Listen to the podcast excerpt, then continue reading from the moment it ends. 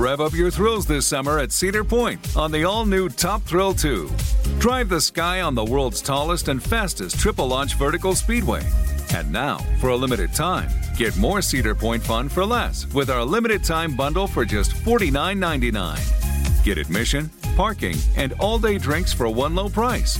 But you better hurry, because this bundle won't last long. Save now at cedarpoint.com.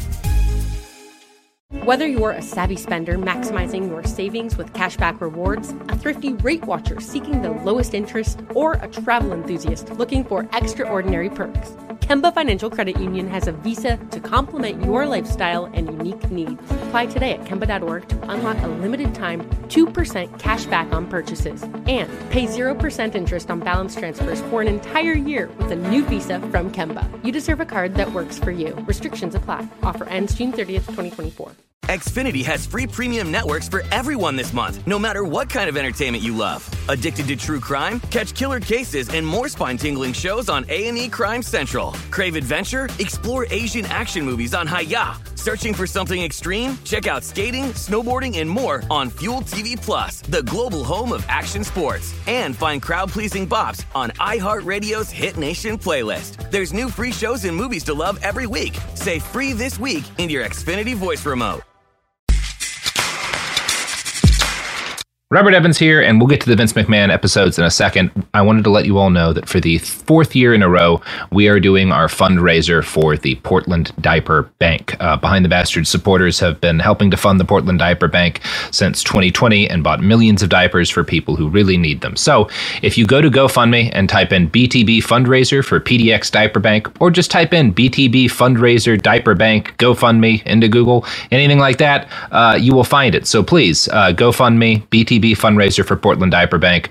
Help us raise the money that these people need to get diapers to folks who need them desperately. What's Vincent my McMahon's? And that's great. Yeah. Courageous. Brave. This is Behind the Bastards, a podcast about the worst people in all of history. And today I've got two McMahons here to talk with me about Vince McMahon. Did that work? Let me tell you something, brother. That's the best intro I've ever gotten. I'm Sean Baby from the internet. Good news, Sean Baby. We will be talking about Hulk Hogan today. Yes! Let me tell you something, dude. My name's Tom Ryman. Mm-hmm. And do you both have a lump of scar tissue in your asses from injecting steroids the size of a softball? I do, and several on my forehead from cutting it open with razor blades. Oh, you know it, brother. Yeah. My forehead looks like a grotesque topographical map. It looked like Abdullah the Butcher. We call that the Hulkster. when you can read in Braille on my forehead scars, yeah, you might. And I'm hiding my baldness under a napkin, brother. No one knows about it. Terry Bollea, Hulk's real name. You know, when I was a little kid, you know, before I made my friend and watched wrestling in the Attitude Era, I was not a fan of wrestling because I don't think we got any of the channels that it was on. But I loved Hulk Hogan because I would watch almost every single day when I was like sitting in the back room of the donut shop where my parents worked. The movie Suburban Commando. Of course. Hell yeah. Absolutely a fucking legendary film. I have long stretches of that movie memorized. Hulk Hogan. So we are back for part three. We're talking about Vince Sr. still, because he is still the one running the wrestling business. When we left off, Vince Jr. had just started using the name Vince McMahon as he got sent to a military school, possibly for being too racist to be in an integrated high school, but it's unclear. It's more likely than him beating up a kumite full of Marines. That is probably true. you have to separate him from the general population after that. He's far too dangerous. Yeah.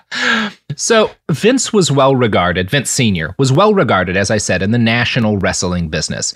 His company was an affiliate of the NWA, the big wrestling organizer union that ran most of the country, but he wasn't a member at first, and when he became one, he very quickly fell behind on his dues and threatened to resign. He seems to have understood the value of such an organization, but disliked the fact that being a member of it would mean he had to inevitably cede some of his control over how storylines of his wrestlers proceeded. Vince Sr. was also different from most of the other promoters and owners across the country. While his competitors generally booked technical wrestlers above all else, guys who were really good at kind of the choreography of ring work, Vince Sr. grew increasingly obsessed with bringing in giant muscle-bound monsters and was willing to sacrifice ring skill for having the absolute biggest dudes that he could hire.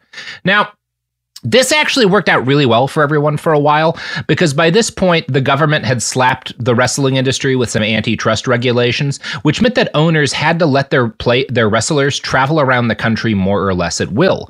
This was great for everybody, because it means that audiences got a lot of choice and variety, and even the whims of a guy like Vince Sr. couldn't exercise total control even in the region that he owned. So Vince preferred to hire muscle-bound giant guys, and because they got to start with him, those giant muscle freaks would get to travel around the country and wrestle at other places. But also, Vince would have to hire people who came in from other regions of the country, so he got a lot of technical wrestlers. It worked out really well for people who like to watch wrestling, right? You got a lot of variety in the kind of people who were, you know, taking part in wrestling matches. In 1962, Vince Sr. wanted to keep the national championship belt on his champion, Nature Boy Buddy Rogers. And I believe Ric Flair also gets called Nature Boy later, right? Isn't that? Yeah. He sure does. Yeah, he sure. There's a couple of Nature Boys in wrestling history is what I'm saying. At this point, Nature Boy Buddy Rogers, who's Vince Sr.'s wrestler. He wants to keep the belt on him. But the cartel, the NWA, has other plans. And there's this big dispute between the cartel, who's like, we want to give this to Lou Thez, you know, who's their big wrestler, and Vince Sr., who's like, no, I want to keep the belt on my guy. And this argument between the NWA and between Vince Sr.'s kind of wrestling syndicate actually puts the future of kayfabe at risk for a while. There was a fear that Capital Wrestling, Vince Sr.'s company, might take the belt so that they could keep it on Buddy Rogers and leave the NWA, putting belief in the reality behind established kayfabe to risk, right? If, like, he's able to just, like, leave the NWA and keep the belt, then it means that wrestling's not really a sport. Right. So eventually they came to an agreement to kind of rescue kayfabe that Rogers would in fact lose to Lou Thez after all. But the next year, Vince Sr. and Toots Mond, who's his business partner at this point, decide to leave anyway and launch an independent wrestling federation of their own. They call it the WWWF, or Worldwide Wrestling Federation. That eventually dropped one of the W's, giving us the WWF that most people listening grew up with. It's called the WWE now, but we're just going to call it the WWF for our purposes today. While all this was going on, Vince was acclimating to military school and the departure of his stepfather, Leo, who bounced and got divorced from Vince's mom around the same time. She got remarried to some other dude about a half year later, but this doesn't seem to have impacted Vince as much. He was old enough now. He's spending all his time with his biological father. And to his credit, Vince Sr. seems to have legitimately committed to being a part of Vincent's life, even though he never kind of got over his awkwardness with his son, who he doesn't really seem to have fully understood. It's worth noting that 4 years later, in 1966, Leo Lupton would marry Vince's cousin, the young kid he put leaves in his early childhood. He was 28 years older than her. So that's good. Mm. That's good. Oof, I didn't need that detail. That's like the 4D chess of troubling.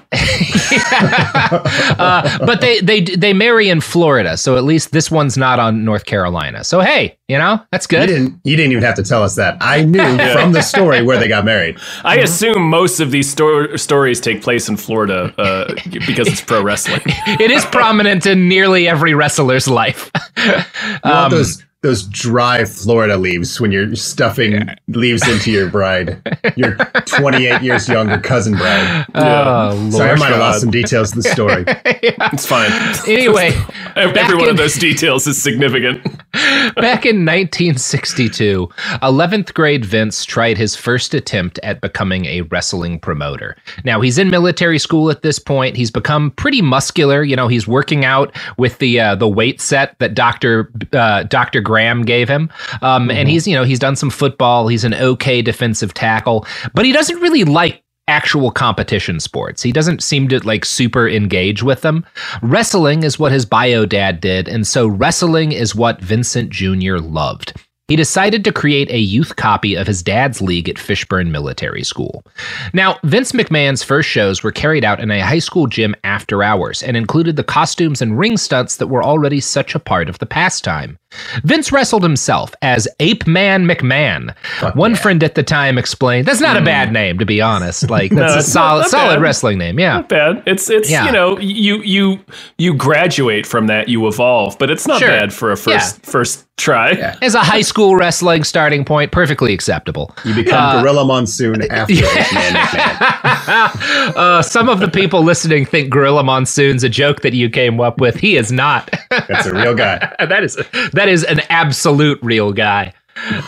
One friend at the time explained he was just into dress up, putting on masks or something, and he would wrestle just to have fun. Sometimes people would participate. Sometimes they'd just come watch. Vince like was Vince. He loved to wrestle. Situation where he's the first part of it, he's fighting himself. He's just poke gouging his own eyes out, throat punching himself. This is what I did to those Marines. They never saw it coming. This is, I have to say, one of the things that's actually really interesting about Vince McMahon. He is a cutthroat businessman. He is like, it does a lot of terrible things in the name of profits, but he's also not one of those bloodless weirdos who just lives to soak money out of wrestling. Like, he loves to wrestle. Like, he becomes a very prominent in-ring character because he just can't stop himself from being like physically involved with it. A lot of people argue he ruined wrestling, and there's certainly a case to be made there, but you can't really argue he's not like enthralled by everything that is involved in pro wrestling. Like, this is an obsession for him, and it kind of always has been. Kids who wrestled with him would later talk about his strut, like the strut with which he walked into the ring, which you can still see in like videos of him from the 90s and early 2000s. Yeah, you can. They describe him as walking like Baby Huey, and it would still be part of his ring presence half a century later. That is a great way to describe the way he walks, like one of the kids from DuckTales. It really fits. Well, Baby Huey's a different character. We're not talking about Huey, Dewey, and Louie? No. Oh, okay. But well, Baby Huey is the great big one. I don't know who that is. See, this is me learning something. I'm gonna Google it. Yeah, Google it. Google Baby Huey. I assume this was a oh my God. Okay, no, I do know this guy. Yeah. The gigantic weird baby duck. Yes. Okay, that also works. Look, both of these work is what I'm saying. Cartoon duck, generally a good thing to compare to Vince McMahon. Yeah. There has never been a more apt comparison. No. Interesting. So, wrestling was not the only kind of performing that teen Vince was into, as Josie Reisman found when she interviewed his friend Dutch for her book. Quote, "We would go over to Fairfax Hall, the girls' school across town, and he would put on a healing show over there." What? He had a fella named Dutch Lindsay, Charles Lindsay. Dutch was kind of short, stocky guy, and he'd grab Dutch by the head, and he'd do this healing routine, and Dutch would fall to the ground, and Vince would heal him. What the fuck? I did not call medicine shows being part of his early life when I started doing this, but neither did I, but of course. Yeah, absolutely scans. I love that it's a girls' school, so there's this implied motivation that he was doing it to get laid. He's like, you know what ladies love. Yeah. Well, that's interesting. Mysterious healer. Because, and this is something that when Josie talks to other kids at the military school, they'd bring up is that, like, you know, we're men in a military school. Our access to women who are our age was very strictly curtailed at this point, right? So these performances at the women's school was kind of like one of our few chances to mingle with other, you know, girls who were kind of in our same age group. But Vincent doesn't seem to have been into this. He is at this point in love with the woman who will become his wife, Linda McMahon. In the biopic, I can already see the scene where she's like watching from her dorm window of this maniac in the parking lot, like healing his friend from a wheelchair and thinking, I'm going to marry that man one day. And then I'm going to somehow become a member of Donald Trump's White House. My God. So, they had very specific dreams. Yeah. Friends recall that he talked about Linda constantly, even though he generally didn't talk about girls. Wrestling was pretty much all Vince chatted about. Like, they thought they noted that he talked about Linda and that it was kind of weird because he otherwise did not seem to notice that female people existed.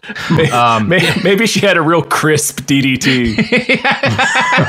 I'm telling you, this Linda, man, she plants your head in the canvas like something you've never seen. Now, as we have come to expect from snake on you while you're unconscious. Always keeps her razor blade in her palm. Yep. Now, as we've come to expect from our boy, adult Vince would later claim to have been a bad dude at school, constantly in trouble and committing crimes. I wasn't caught for some stuff that would have meant immediate dismissal, like stealing the commandant's car. He also had a dog he was nuts about. I love animals, but one day I couldn't resist giving that dog a laxative. I put the laxative in some hamburger, and the dog did his business all over the commandant's apartment, which thrilled me greatly. Now, thrilled me 80s, greatly. 80s comedy nonsense. No, he didn't. He absolutely did none of this. When did he give this interview? This was decades later. So it's in like the 90s, right? Yeah, the 80s or 90s. Yeah, I think this is the 90s. And not like the 18. Like the fact he chose to describe giving a dog a laxative so that shit all over a guy's apartment was quite thrilling. We got crazy. Me and my friends put bras on her head. We make a girl with a computer.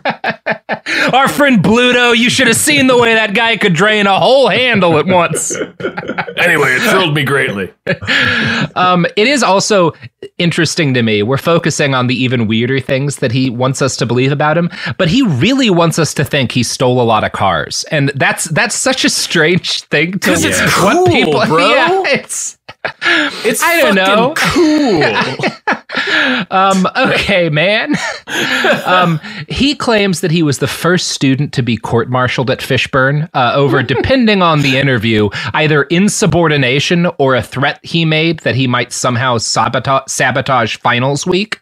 Sabotage. So a threat of a bomb threat is what he's claiming. I think it was more like a prank. Okay. But yeah, this is like, and he says that basically the administration thought I was going to sabotage finals week. So they court-martialed me and they were going to kick me out. But then all of the other students and teachers rose up and threatened to leave the school if they didn't clear me of all charges. Like there was a rebellion. No way that happened. No, absolutely Mr. none McMahon. Of this occurred. They didn't fucking Dead Poet Society for Vince's ass. You are accused of threatening to shut down the entire finals week with your pranks. What's this clapping? Oh. Everyone is in support of you? Very well. Oh, Captain, my Captain! Right, he wants as they feed a dog laxative. Right. What's all this diarrhea everywhere? Oh, Mr. McMahon, I know this is you. McMahon! The dumbest shit. Dumbass. Yeah. It's like he wants us to believe it was Dead Poet Society, but also Animal House. Yeah, and it's very funny. He is such a liar.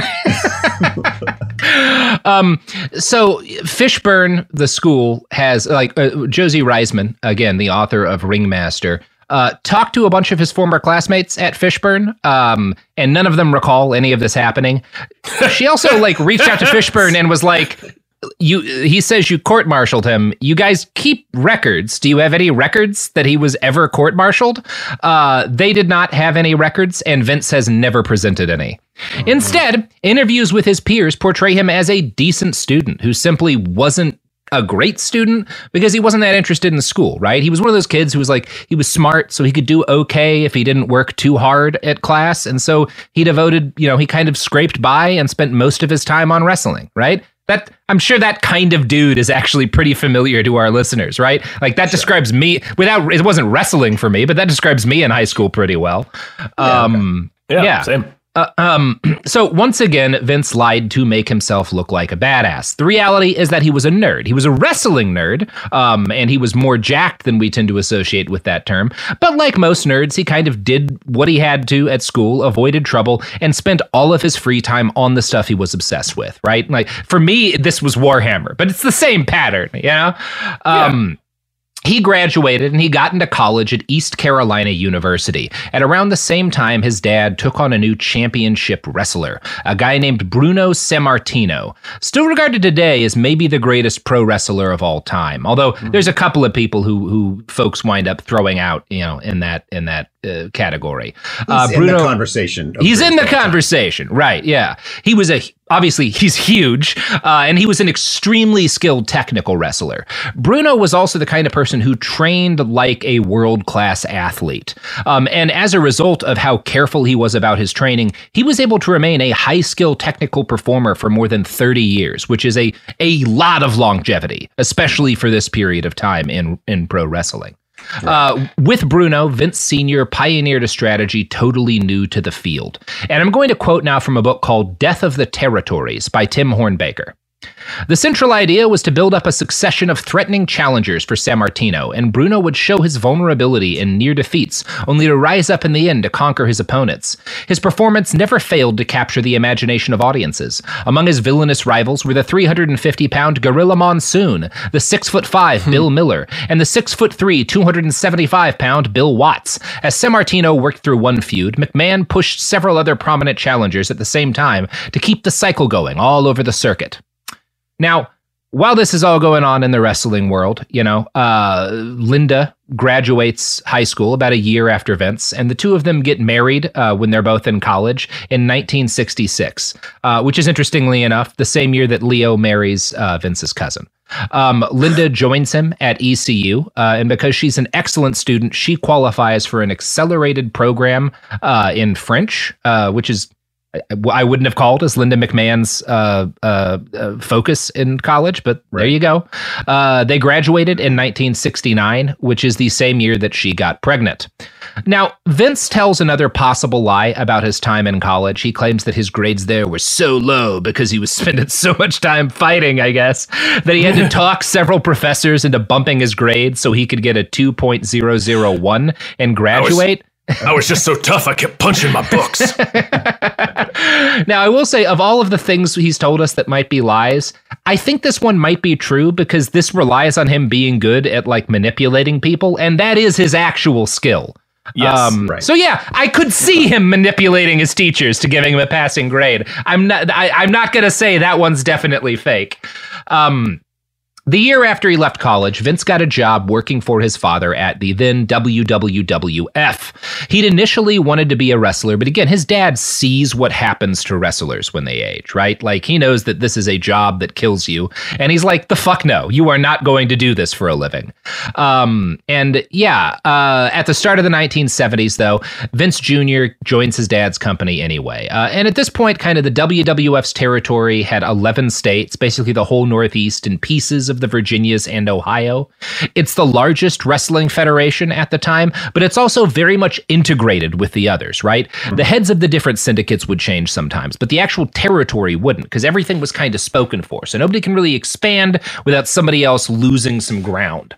And for, you know, all of that he is a pretty cutthroat businessman, Vince Sr. was one of these guys who's like, look, these other people are my peers, these other owners of syndicates, and we have a handshake deal, right? Like, I'm not going to fuck too much. I'll fuck around a little bit sometimes to get an advantage, but I'm not going to fuck with the overall system too much, you know? Mm-hmm. Yeah. So at the very beginning of his career, Vince found a place for himself as a referee. Now, in this stage, wrestling refs were legitimate sports referees. They were licensed by the states, and they had to have specific training in order to do the job.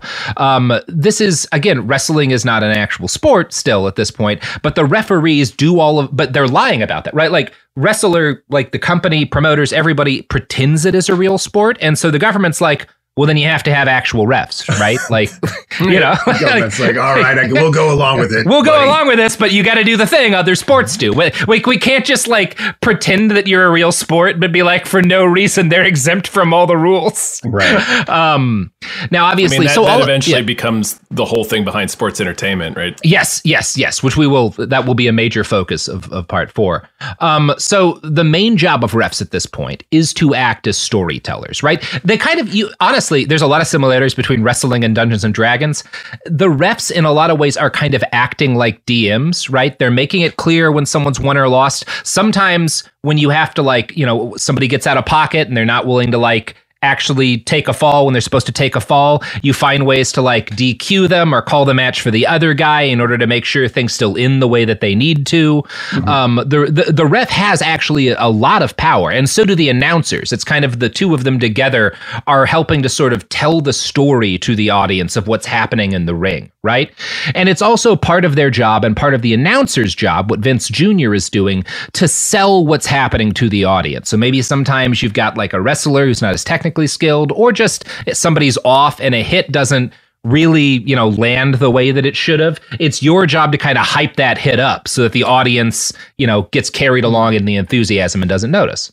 One of the funniest things, clips you can watch on YouTube, are blown spots like that where somebody misses, like, a drop kick or a hold doesn't go right, or they screw up a special move, and listening to the announcers trying to sell what happened as if they didn't just fuck up. Yeah. It's an incredible genre of YouTube video. Yeah. Yeah, I know. Yeah. And it's because it is interesting. Like, the more I get into it, the more I understand why, like, all of the kids that I played Dungeons and Dragons with when I was 12 were into pro wrestling. It's like, oh, this makes complete sense. These are extremely similar in a lot of ways. You know, it's just a lot of it is make-believe and choreography and kind of high fantasy, a weird kind of fantasy storytelling. I love the theatrics of when the referee, like, tells, like, in a tag team match, he'll, like, tell the good guy tag team member, like, hey, he'll just turn and start yelling at him for no reason, and then the bad guy tag team guys will, like, beat the shit out of the other guy, and then he turns around and he has to act like, what happened here? How dare you? I just love that. They have no object permanence. You know who else has no object permanence? I love where this is going. Yeah. The sponsors, look, we have one simple rule for the sponsors of Behind the Bastards, and it's that none of them can be above the age where they understand object permanence. Every one of our sponsors, the one guarantee I'll make is that if you put your hands over their eyes, they will freak out because they don't know that you haven't just disappeared from existence. Support these babies. And goldfish, I guess. Yes, goldfish as well. We do take a lot of money from the goldfish industrial complex. From big goldfish. Big goldfish. They can get quite large if you keep feeding them, Tom. It's all about the size of the bowl. Same is true of wrestlers, actually. All right. The evidence keeps pouring in. At this point, the facts are undeniable. It's an open and shut case. Monopoly Go is the most fun you can have in a mobile game. Millions of people pass Go every day because this game is always bringing something new to the table. Countless crazy tournaments you can join with your friends as partners or teams. Constantly changing challenges like money sprees or treasure hunts that keep it fresh with new wild minigames. Timed events offering bonuses like massive multipliers or rent frenzies to help you get huge rewards. And there's so many rewards to discover. Rare stickers you can trade with friends to complete albums, delightful emojis to taunt people with when you raid their riches, unique playing pieces, and so much more. The verdict is in with Monopoly Go. There's something new to discover every time you play. So don't miss out. Go download it now for free on the App Store and Google Play. Top Thrill 2 is like no other course. 2 420-foot vertical speedways, 3 launches. All right, let's talk strategy. Copy that, driver. Go for maximum acceleration off the start. Measure that. You've got a short straightaway to push from 0 to 74 on the first vertical speedway. And what about the rollback? Rollback will set you up for an explosive reverse climb 420 feet in the sky so you reach 0 Gs in total weightlessness. 420 feet of straight-up speed. Let's get it. Top Thrill 2, the world's tallest and fastest triple-launch strata coaster. Get your tickets at cedarpoint.com. Whether you're a savvy spender maximizing your savings with cashback rewards, a thrifty rate watcher seeking the lowest interest, or a travel enthusiast looking for extraordinary perks, Kemba Financial Credit Union has a visa to complement your lifestyle and unique needs. Apply today at Kemba.org to unlock a limited-time 2% cashback on purchases and pay 0% interest on balance transfers for an entire year with a new visa from Kemba. You deserve a card that works for you. Restrictions apply. Offer ends June 30th, 2024. We're back. Yeah, brother. So in 1972, fish products, dude. Anyway, in 1972, Vince Jr. starts working as a referee. Now, there's nothing that Vince McMahon hates more than being called Vince Jr. And it is true, he's not a junior, right? He and his dad have different names. Like, they're not actually Vince Sr. and Vince Jr. But because they are both a Vince McMahon, everyone they worked with at the time, and this I get this from Tim Hornbaker's book, everyone they worked with at the time in the wrestling world just called them Vince Sr. and Vince Jr. Because, like I found out writing this podcast, that's just the easiest way to talk about the both of them. Anyway, Marine Slayer was not sticking as a nickname. Marine Slayer. Yeah, that doesn't work as well. Anyway, Vince McMahon hates it when you call him Vince Jr. So the job Vince Jr. took had previously been done, like this announcer job that he gets had previously been done by a renowned sports broadcaster named Ray Morgan. He was a very good announcer, but he was also a union man. And both Vince McMahons hated unions. So can't have that. So there's a couple versions of the story. One of them is that one day Vince is backstage with his dad in Hamburg, Pennsylvania one night, and he sees his dad having this really mean, nasty argument with Ray Morgan over the fact that Ray wants a raise. Ray is like, I'm not going out and announcing tonight unless I get a raise. And Vince Sr.'s like, fuck you then, you're fired. Vince Jr. then later claims, quote, I'm sitting in this cloakroom and I'm saying to myself, wow, that was awesome. I was just proud to be there and listen to all that and proud of my dad, proud of the fact that he told this guy to take off. And so, his dad gives him the job because he'd fired this guy for, trying to get a raise. Now, that's the Vince McMahon version of the story. Josie Reisman's research includes uncovering arbitration documents from a separate legal case at around the same time. Before you reveal, I just want to say real quick that my prediction is that those things happened, just not on the same night. Yeah. That's actually, Tom, you have gotten it completely right. That is literally what I'm about to say. So he was not masturbating in the closet while his father fired somebody. No, well, I never said that. Okay. I never said that, Sean. So basically what happens based on these arbitration documents is that Morgan had previously negotiated a pay raise and Vince Sr. had agreed to give him a pay raise. And after they have the face-to-face meeting where he agrees to a new contract and a pay raise, he fired Morgan, like when they're no longer in a room together. So he doesn't have like the guts to get up in front of him and tell him he's fired. He pretends to agree to a raise to avoid a conflict and then fires him later. And then he hires his son for the same rate that Morgan had just signed at. Now, basically, he's doing this to be like, hey, anybody who tries to like argue for a better stake, like, fuck you. It's not about the money to me. It's about winning, right? If you get a raise, that means that you beat me and I won't be beat. That means that my son gets your job. Yeah, my fucking kid gets your job. Now, again, this is a little confusing. This story is a little confusing if you kind of buy all these recollections of Vince Sr. that you get from other wrestlers that talk about how honest he was. And it is true. You can find a lot of positive accounts of Vince Sr. as a boss from wrestlers from this era. And in fact, some of these accounts sort of verge on adoration. But that affection, to the degree that it was... It's important to remember, not everyone's an asshole all the time. Exactly, right. Exactly. Right. And there's a lot of dudes that love Vince McMahon. Yeah, because he's nice to them in person. Yeah, and that's what Jesse the Body Ventura said, that like you would always feel good after a talk with Vince, but you wouldn't get a dime, And I think it does seem to me that the affection a lot of his wrestlers had for him was honest, but it was not reciprocated by Vince Sr.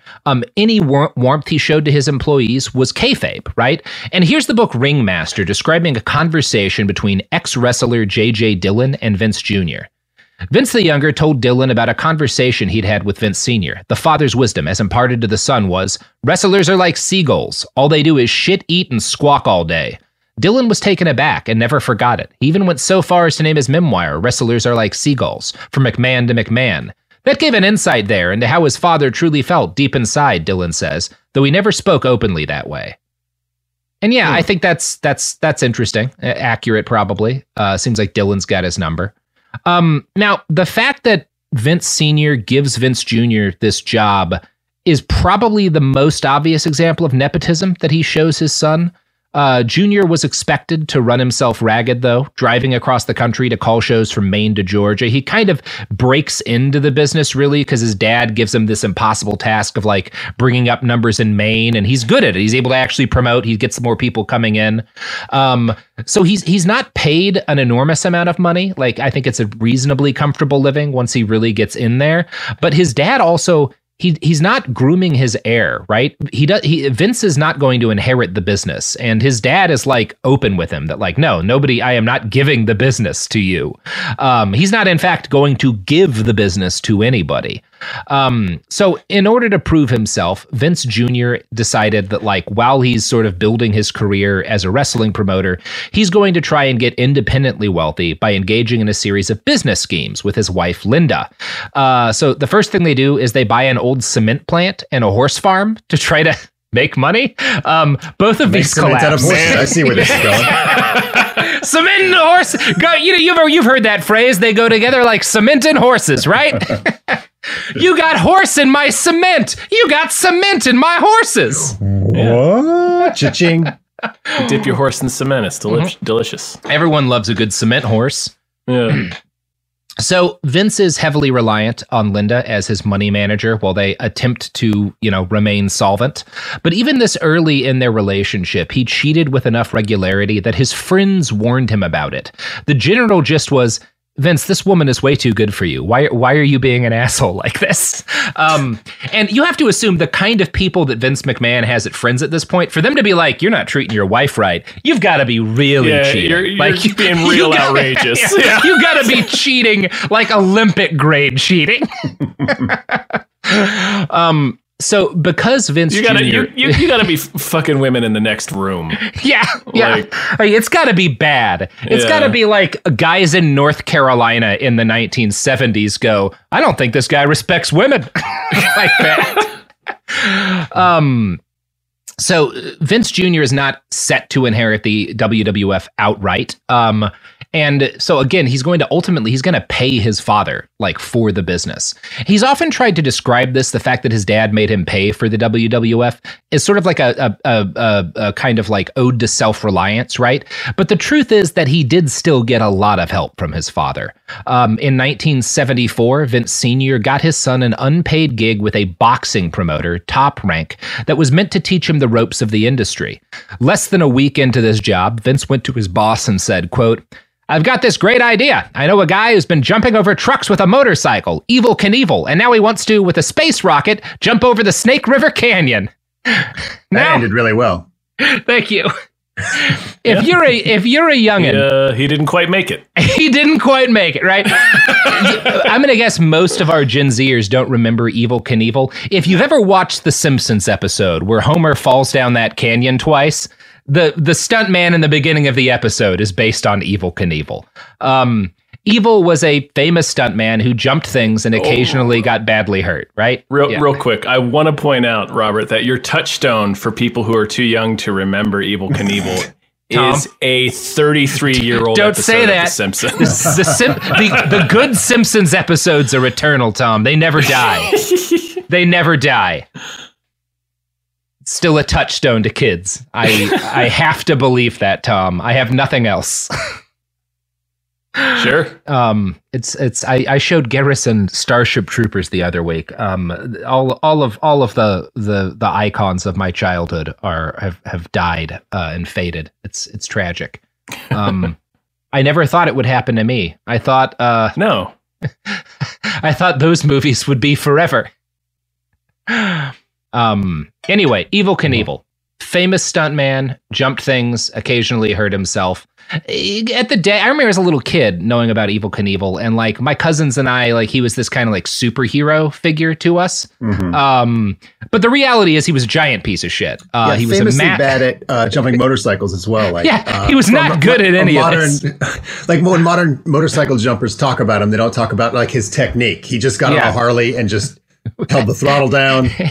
did not pitch that motorcycle right. He generally thought he would die. Like, he just had balls too big for this. He just didn't care if he lived. Yeah, he's like, whatever. If I die, fuck it. Cool. He's just Johnny Knoxville, like 40 years earlier. Without the sense of humor or charm. Yeah, right. or skill or any of the things. That, right. But honestly, I think like 50% of his appeal was the fact that Evel Knievel is a pretty cool name for a stuntman. Yeah, super cool name, and you might see a man die. That was the big appeal to all of his stunts, is that like there's a pretty good chance he doesn't live through this. Yeah. So and obviously it won't be a gentle death. Either. No, you will watch a man come apart on landing. Crash test dummy. So, he was a giant bigot. He was very sexist. There are allegations, at least, that he was abusive to his children. But Vince didn't care about that, although he may not have known any of that at the time. But I don't think he would have cared either way, because he wanted to get people to pay for pay. There used to be a thing called pay-per-view, kids, where you would pay to watch things like a la carte that weren't cable TV. I know that's basically how all television works now for most people, but at the time, this was special things, right? So his goal is like, I want to get people to pay for pay-per-view so they can like see if this guy is going to die live on camera. Vince works out a potentially sweet deal with Evel Knievel and ABC, where he's like, hey, we'll do this on pay-per-view while it's live, but then after it airs, ABC will get the exclusive right to rebroadcast it, and so we'll get even more money from this thing. But when he sits down with Evel Knievel in a meeting with his boss, who is a Jewish lawyer from New York, his boss at this promotion company, the first thing Evel Knievel says is, there are three kinds of people I can't stand: New Yorkers, lawyers, and Jews. Evil. So the meeting went well then. Yeah, the meeting went great. Okay. So it gradually becomes a lawyer joke. That's like that's just bigotry. Yeah, I'm a racist. I should see you too, sir. Evel Knievel, I don't believe in the Holocaust. How are you doing? They all haven't even sat down yet. Yeah, he's showing off his SS tattoo. So it brought a briefcase of Nazi paraphernalia with him. I bring this to all my meetings. So it gradually became clear that Evel was not a good person to be in business with. Now, his boss, whose name is Arum, Vince, the decent thing to do when you realize that, like, you've got that. There's two decent things to do, I would say, when you realize that, like, you've brought this guy in for a meeting with your boss and he's being really racist to your boss. The most decent thing to do would be just like, fuck you, get out of here. We're not doing this deal. The second most decent thing would be like, hey, boss, really sorry, I didn't know he was a fucking bigot. I will take point on this, so you don't have to interact with him, and I'll get this thing done, and we can move on with our lives, right? Vince does neither of those things. Instead, he abandons his boss and his unpaid job at the agency and leaves them to clean up the mess after they've signed a deal with Evel. The canyon jump is a disaster, and Arum had to spend this. Again, his boss, who is a Jewish lawyer, had to spend the summer promoting it with Evel Knievel, who on one memorable occasion, while they are together at a hotel, gets angry at a bunch of off-duty soldiers and their families swimming at the hotel pool and pulls a gun and threatens them out of the hotel pool so that they'll be quiet. American hero, Evel Knievel. Great guy. Yeah. So the jump is a flop. It was a real guy. I was wondering. I was like, man, I didn't know Vince was involved with the Snake River Canyon jump. And it's like, because he wasn't. He invented it, and then he abandoned it, and then he just fucking left. He just was spoiling your future Evel Knievel episode. Mm-hmm. There's still plenty for it. Don't worry. Yeah, there's a lot. We'll make it work. I do love it. Like, it's Snake River. It's not even like an entertaining catastrophe. No. He just doesn't make it, and his parachute opens. Dribbles off the side. And it's like really anticlimactic. Depressing. It's a very lame jump. Yeah. If you just type base jumping fails into YouTube, you will find more impressive fails of reckless human beings. If you type cats trying to circle around a full bathtub, you'll get more impressive falls. Yeah, more thrilling videos than Evel Knievel jumping Snake River Canyon. So it goes really badly. And I will say, even though Vince abandons the entire effort, he and his wife are heavily invested in this stunt for some fucking reason, and they do lose $250,000 on it. Oh my God. Man. but she loves him. He lost me all my money, but I love him. She is very loyal. You got to give her that. In normal people world, being responsible for the Snake River Canyon jump and then losing $250,000 on it would be the end of your big industry dreams. But right. Vince, that would be like opening Al Capone's vault. When there was nothing inside. Yeah. But unfortunately, can you imagine if that guy was still in media half a century later? But Vince Jr. is Vince Sr.'s son, so Arum wound up reaching out again to Vince Jr. when he had another idea for a stunt promotion. Now, this one involved a guy you might know called Muhammad Ali. I've heard of him. Ali, we are talking the mid-70s here. Ali is a big name at this point in time. He is fucking a big dude. And he has been approached by the Japanese to fight a famous Japanese wrestler in like a big show match. Yeah. Now, there's a lot of money in getting Muhammad Ali to fight the most famous wrestler in Japan, right? You're gonna make a shitload on that if you can pull it out. But Ali wasn't. Muhammad Ali is Muhammad Ali, right? He's kind of hesitant. He doesn't really get why anyone would want to see this. So Vince Jr. made a plan that he thought he could sell to Ali, and I'm gonna quote again from Josie Reisman here. I'm dying to hear what this is. Oh boy, Tom. So I got a hold of Vince Jr. and I said, "How do I do this?" Arum says. And Vince, of course, had brilliance when it came to wrestling and gave me the scenario. He recounts Vince's plan, which involved a well-worn wrestling practice known as blading, in which a wrestler will covertly cut their own skin to make it look as though they've endured enormous damage. The scenario was, and I'll never forget it, that Ali, after 2 or 3 rounds, was going to be ostensibly pounding the hell out of Inoki for fake, but make it look real. And Inoki was the kind of wrestler that had a razor, like you shave with, in his mouth, and he would take the razor out and slit his own eyebrows. And as Ali was punishing him, the blood would be falling down, and Ali would turn to the referee, "Please stop the fight!" The referee wouldn't, and Ali turns around and says, "You gotta stop the fight!" Inoki would jump on his back, pin him, 1, 2, 3, count. Inoki would win the fight. Everyone would be happy, and Ali would win with a big paycheck. Okay.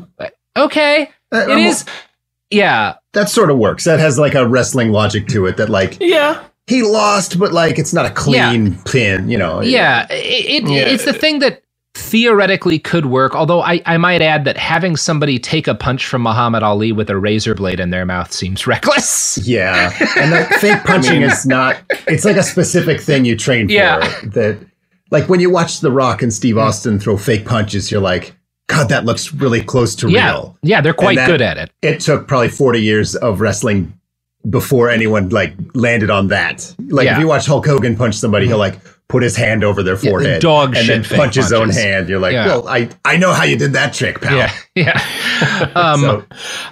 Counterpoint, have you seen Inoki? I feel like that dude's face could take a couple of shots in the chin with the sledgehammer. Yeah. Well, you gotta laugh at you. You do have to give him. He is one of like 3 people who have lived on this earth who looks like he could take a punch from Muhammad Ali. Yeah, for sure. Dude looks like a very serious statue. Yeah, very large man. So actual wrestling people. So again, this is like. This is a problem for Ali because Muhammad Ali, I don't know if you know this about him, not a loser, right? Not part of his brand. Doesn't really have anything to prove by doing this weird exhibition work match. So they do make a tentative agreement, and they haven't like. Ali hasn't agreed to the plan, but he's like, well, we'll figure out something. So they start promoting the match as they're still kind of working behind the scenes to figure out exactly how this is going to play out. The actual wrestling people, both, you know, on the U.S. side working with Ali and the people who are in Japan working with Inoki, both agree that Ali shouldn't beat, like, he can't win, right? Because this is in Japan and Inoki is a Japanese babyface, and you're not going to bring in a foreigner and have him win on Inoki's own turf, right? Kind of famously, the only wrestler who regularly got to do that is Andre the Giant, but we haven't gotten to him yet. But Inoki is like hugely famous. He is massive. It's just he's got to win, right? But Ali isn't really willing to budge on losing, right? He doesn't like because he's Muhammad Ali. Vince Jr. is ordered to Tokyo to like figure this out to like because they again it kind of gets close to the wire and they still haven't figured out how they're going to do this. So Vince Jr. according to one version of the story, flies down to Tokyo to figure this out. And here's what Josie says, and I'm going to quote her here because this is fucking unbelievable. In Vince's telling, he went to Ali's room and discussed the matter with him. Ali refused to play ball, so Vince lunged forward and grabbed Ali in a wrestling hold by surprise, then took him to the floor just to demonstrate that Inoki might... Abs, that is physically impossible. No, he did not. You don't... absolutely not. If you lunged at Muhammad Ali in the 1970s, you died in the 1970s. Right. Yeah, Tom, my only disagreement is you would die in like the 1870s. He would punch you so hard, you would go back in time. He did not. Oh my God. Okay. We've gone from stuffing leaves into my cousin's vagina to I took down Muhammad Ali in a hotel room. Nobody else was there. Nobody else saw it. It was just me and Muhammad. I left my life. Absolutely not. There are other people who were there who recall Vince being in a room with Ali, but that he never touched him, you know? I feel like they'd remember that. It's do feel like they'd remember that. Across the room from Muhammad Ali, him getting taken to the ground by some fucking guy's kid. I want you listeners, go to YouTube, look up any interview with Vince McMahon and try to imagine that dude taking down Muhammad Ali in his prime. It's simply inconceivable. The greatest striker of all time versus a leaf molester. Close. I mean... That's a good style matchup for the leaf molester. Absolutely not.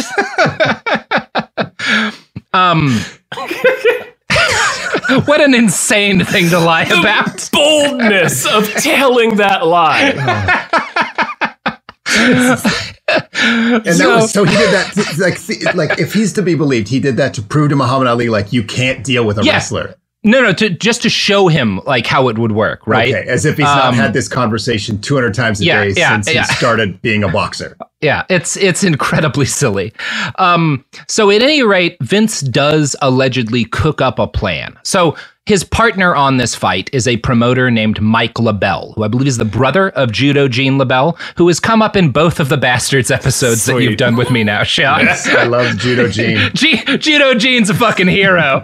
So Gene was going to be the referee of the match.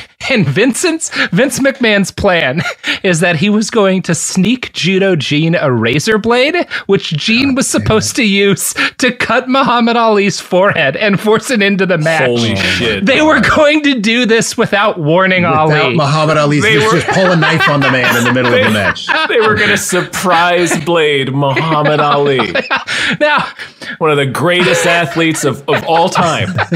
I will say one thing.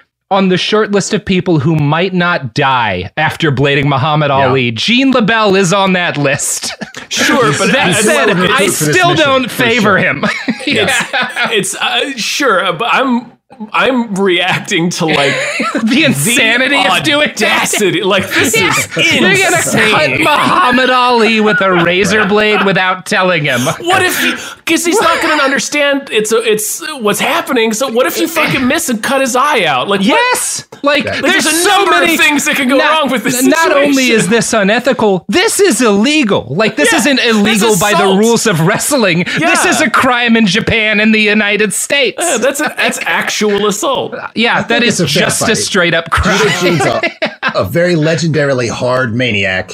You give him a knife, I think he can take Muhammad Ali in his prime 3 times out of 10. 4 times out of 10? I don't know. Maybe 3, maybe 4. Maybe not. So, you know who would never agree to slash Muhammad Ali in the face with a razor blade?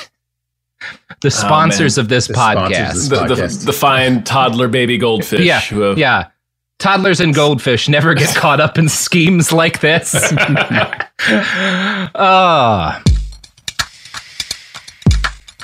The evidence keeps pouring in. At this point, the facts are undeniable. It's an open and shut case. Monopoly Go is the most fun you can have in a mobile game. Millions of people pass Go every day because this game is always bringing something new to the table. Countless crazy tournaments you can join with your friends as partners or teams. Constantly changing challenges like money sprees or treasure hunts that keep it fresh with new wild minigames. timed events offering bonuses like massive multipliers or rent frenzies to help you get huge rewards. And there's so many rewards to discover. Rare stickers you can trade with friends to complete albums, delightful emojis to taunt people with when you raid their riches, unique playing pieces, and so much more. The verdict is in with Monopoly Go. There's something new to discover every time you play. So don't miss out. Go download it now for free on the App Store and Google Play. Top Thrill 2 is like no other course. 2 420-foot vertical speedways, 3 launches. All right, let's talk strategy. Copy that, driver. Go for maximum acceleration off the start. Roger that. You've got a short straightaway to push from 0 to 74 on the first vertical speedway. And what about the rollback? Rollback will set you up for an explosive reverse climb 420 feet in the sky so you reach 0 Gs in total weightlessness. 420 feet of straight-up speed. Let's get it. Top Thrill 2, the world's tallest and fastest triple-launch strata coaster. Get your tickets at cedarpoint.com. Open a limited-time 11-month certificate at Kemba Financial Credit Union. At 5.25% APY, it's more than triple the national average, plus it's a safe and secure way to grow your money. Visit your local branch or kemba.org/cd for details. Offer expires May 31st, 2024. APY equals annual percentage yield. Restrictions apply. $500 minimum and $250,000 maximum deposit. Advantage status required. Comparison based on bank rate average. Federally insured by NCUA. We're back. So again, the plan is Judo Gene's going to blade Muhammad Ali and then use that as an excuse to stop the fight, right? And basically the idea is he'll make it look as if Ali's bleeding because he could have got a hit by the other guy. No one will put it together that the referee just lunged at Muhammad Ali with a knife and suddenly he's spurting blood and Muhammad Ali's very, very mad at him. Mm-hmm. And they'll say, oh, that injury must have been from the unrelated thing happened earlier in the fight. I think it's a believable story. It's a great idea. Whoever came up with this plan is probably a genius and not a monster. So there is, I will say, a pretty good chance that what I've told you is true, that Vince McMahon goes to Tokyo and comes up with this insane plan. Mike LaBelle... No, there's no doubt in my mind that this plan was true. Fully within the realm of possibility. Yeah. 100%. Now, Mike LaBelle claims that Vince never even went to Japan. Again, everyone involved in this are like liars, so hard to say what went down. We have to consider none of it happened at all. That's true. Antonio Inoki might not exist. I never met him. Wrestlers are notorious liars. Yeah. So whatever the truth, Vince is definitely not there the day of the fight, which is, again, a debacle. They have kind of a brief, unsatisfying skirmish, and then Inoki kicks Ali with cleats and cuts his leg, which gives Gene LeBell an excuse to call the fight. Hey, everyone. Quick correction. I summarized this wrong in my notes. The Ali Inoki fight ended in a draw, not a ref stoppage. Also, Ali nearly lost his leg from the infection caused by the injury he got there, which is wild.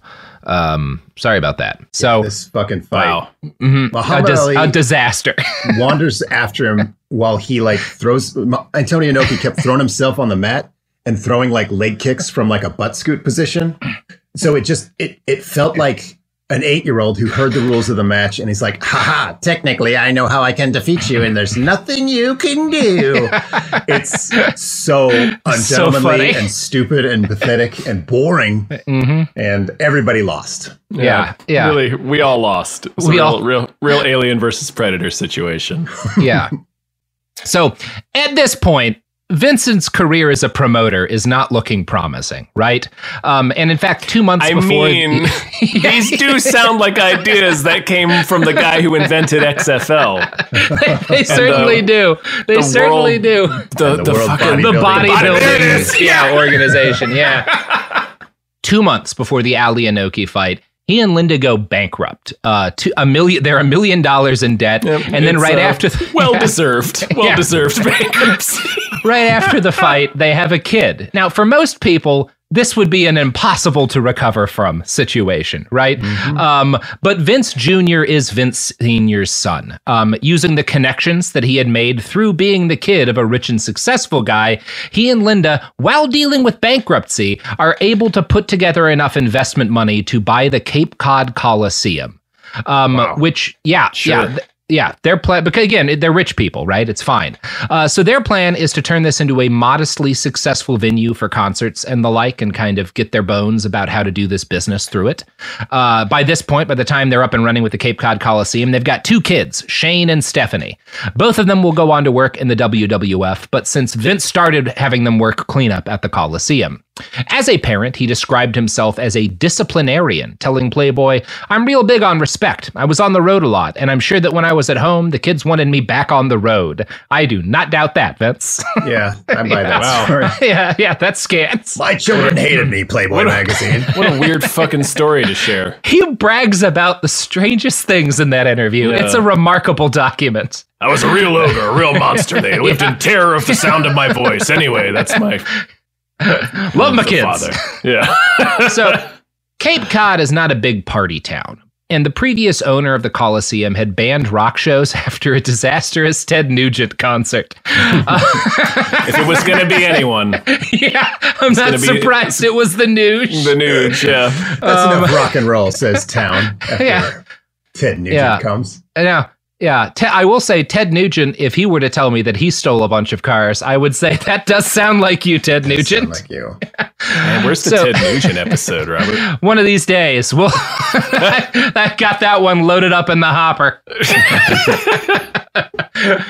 So the town did not love the McMahon's plans there, and the local government decided to go after them by modifying their license in order to restrict the alcohol that they could sell at the Coliseum. The McMahons were sure that this would sink the business, and they decided the best response was to fight the local government head on. The way that they do this is like they show up at a hearing with all of the selectmen, which is the town legislators, and they bring a bunch of supporters, right? They get a bunch of like local fans, people who want to like go to shows and be able to drink and think that their plans for the Coliseum are good. And they have like 150 of these people swarm the meeting so that it's crowded out with the people who support them. And basically they kind of bully their way into convincing, you know, the selectmen to give them the votes that they need in order to reduce the restrictions on their operations and allow them to sell all the hard liquor they want, right? Occupy the board of selectors. Yeah. This is the first time that the McMahons ever used the political system for their own profit, but it would not be the last. So, as the 1980s dawned, the WWF was a more successful business than Vince Sr. had ever dreamed. There was no more penny pinching for him, at least. He was wealthy and beloved. But he was also old and mostly spending his time chilling out in Florida. He also saw trouble on the horizon for his business. By this point, Ted Turner had launched TBS, which I'm going to guess 90% of our listeners don't remember, but was the first super channel, right? Mm-hmm. It was a big deal at the time. And Ted hosted wrestling from another company that was not affiliated with Vince McMahon. Sam Muchnick had retired from the NWA at this point, and it was teetering. Vince Sr. knew that he didn't have the health or the energy to navigate yet another era of the business, but he also didn't particularly want his son to follow him. He didn't want any of his kids to follow him, and most of them seemed fine with this because they were rich, but Vince Jr. was still obsessed with wrestling and wanted more than anything to own his dad's business. Still, Vince Sr. refused to give it to him. So eventually, they worked out a purchase deal on extremely strict terms. Vince would need to pay $1 million to his dad and several shareholders in just a year's time. If he missed a single payment, they got back control of the WWF and got to keep all of the money that he'd paid them. Now, it is somewhat unclear how he managed to make these payments. He told one reporter that he did it by, quote, using mirrors and getting the help of a guru. I don't know what the fuck that means. Nobody seems to. What? You use a mirror, you turn 10 bucks into 20 bucks. No one seems to know what he's talking about. That's 800 bucks right there. I don't have trouble believing that he was involved with some weird cult leader who helped him out on the payment. That would not be beyond Vince McMahon. However he did it. He buys the WWF in 1982 and he pays it off before the end of 1983. At this point, most people would have described his position in the industry as solid but challenging, right? Ted Turner's rising up. We're kind of entering a new era. Vince has a plan, though, and he's got a plan not just to kind of keep the business going as his father had, but to destroy all of the other regional syndicates and make himself the undisputed king of wrestling nationwide. He later said, "I knew my dad wouldn't really have sold me the business had he known what I was going to do." I believe that part of the story. I do believe that part of the story. I believe that's true. Yeah. This could, I have to say here, when it comes to like how he destroyed the regionals, this is definitely one of the longest scripts we've ever done. It might by the end wind up competing with the fucking Kissinger episodes for length. At a certain point, I have had to decide there are chunks of the Vince McMahon story that we are going to have to blow through in order to avoid like driving people insane with a series that's just far too long. What you need to know is this. After Vince took over from his dad, he shredded the gentleman's agreement that the promoters had previously, and he set to work destroying the NWA and as many of the other regionals as he could by spreading WWF events across the country. And most of the regional powers die one by one during this period. He doesn't totally wipe them out, but he spreads the WWF to be nationwide, and most of them die kind of as a result of this or get acquired. If you want more detail about how this process went, the most accessible and detailed account is in Ringmaster, Josie Reisman's book. If you are a huge wrestling nerd and you want forensic detail about how this went, the book Death of the Territories is the best resource by a mile. Now, a big part of the weakness of these kind of regional syndicates is that they didn't understand TV the way that Vince McMahon did. For them, wrestling TV was big business, but it was kind of a normal TV business. Hold on. Get paid. Pause. Did Vince understand TV? Yeah. He's good at this. What are the events he's put on? Love. He's been a disaster before, but he figures something important out, which is that most people in the biz are using TV the way that normal people use TV to make money, right? Where you put on a thing and it attracts advertisers and you make money, right? Mm. Vince was willing to give his shows to broadcasters for free because he realized that whatever money he could get from ads, especially on these local TV networks, is pennies next to the value of promoting live shows and filling stadiums with fans. Vince was the guy who realized televised wrestling doesn't exist because TV's a good business. Televised wrestling puts butts in seats and sells merchandise, and that's how you make the big fucking bucks. And he's very successful at this. Now, Vincent Sr. is not proud of what his son's doing here because he's kind of doing this as he's using TV. He'll basically sell, like, give, you know, broadcast rights to a bunch of local TV stations that he's not currently the WWF isn't currently in this town or this state or this part of the country, and he'll use that to build up interest so that he can then bring the WWF to this new state, start hosting shows, and slowly choke out another regional competitor. Right? Like, that's the actual tactic. Yeah. And I'm assuming a lot of the other promotions aren't rich enough to do the same thing. Yeah, exactly. He's got the size, he's got the money to use as a base to kind of conquer from. And Vincent Sr. is kind of horrified by what his son's doing here. For all that he could be ruthless, he was also kind of a team player with the guys he saw as his equals. And some of these guys are also his friends, right? These are his like buddies that he's been in business around for years. So some of these guys call Vince Sr. in a panic once it becomes clear that his son is on the cusp of destroying them. He complained to his son. He apologized to them, but it didn't matter. He wasn't in charge anymore, and there was nothing he could do. Hey, everybody.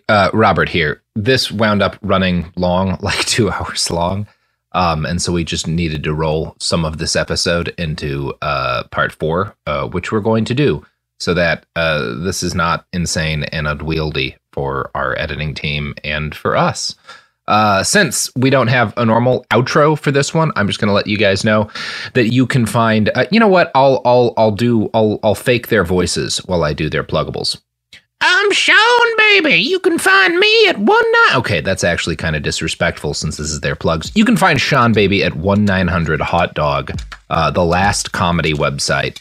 Tragically, pretty close to true. And you can back them on Patreon as well. That is, again, 1900 Hot Dog. And of course, Tom Ryman you can find on Gamefully Unemployed, which does podcasts and all sorts of great content there. Everything from like movie reviews to, you know, watch throughs of shows like X-Files. And yeah, a lot of great content. Gamefully Unemployed on Patreon. You can find them there.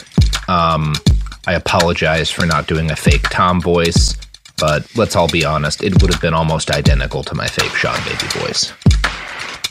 Behind the Bastards is a production of Cool Zone Media. For more from Cool Zone Media, visit our website, coolzonemedia.com, or check us out on the iHeartRadio app, Apple Podcasts, or wherever you get your podcasts. Rev up your thrills this summer at Cedar Point on the all-new Top Thrill 2. Drive the sky on the world's tallest and fastest triple-launch vertical speedway. And now, for a limited time, get more Cedar Point fun for less with our limited-time bundle for just $49.99. Get admission, parking, and all-day drinks for one low price. But you better hurry, because this bundle won't last long. Save now at cedarpoint.com. Open a limited-time 11-month certificate at Kemba Financial Credit Union. At 5.25% APY, it's more than triple the national average, plus it's a safe and secure way to grow your money. Visit your local branch or kemba.org/cb for details. Offer expires May 31st, 2024. APY equals annual percentage yield. Restrictions apply. $500 minimum and $250,000 maximum deposit. Advantage status required. Comparison based on bank rate average. Federally insured by NCUA. Xfinity has free premium networks for everyone this month, no matter what kind of entertainment you love. Addicted to true crime? Catch killer cases and more spine-tingling shows on A&E Crime Central. Crave adventure? Explore Asian action movies on Hayah. Searching for something extreme? Check out skating, snowboarding, and more on Fuel TV Plus, the global home of action sports. And find crowd-pleasing bops on iHeartRadio's Hit Nation playlist. There's new free shows and movies to love every week. Say free this week in your Xfinity voice remote.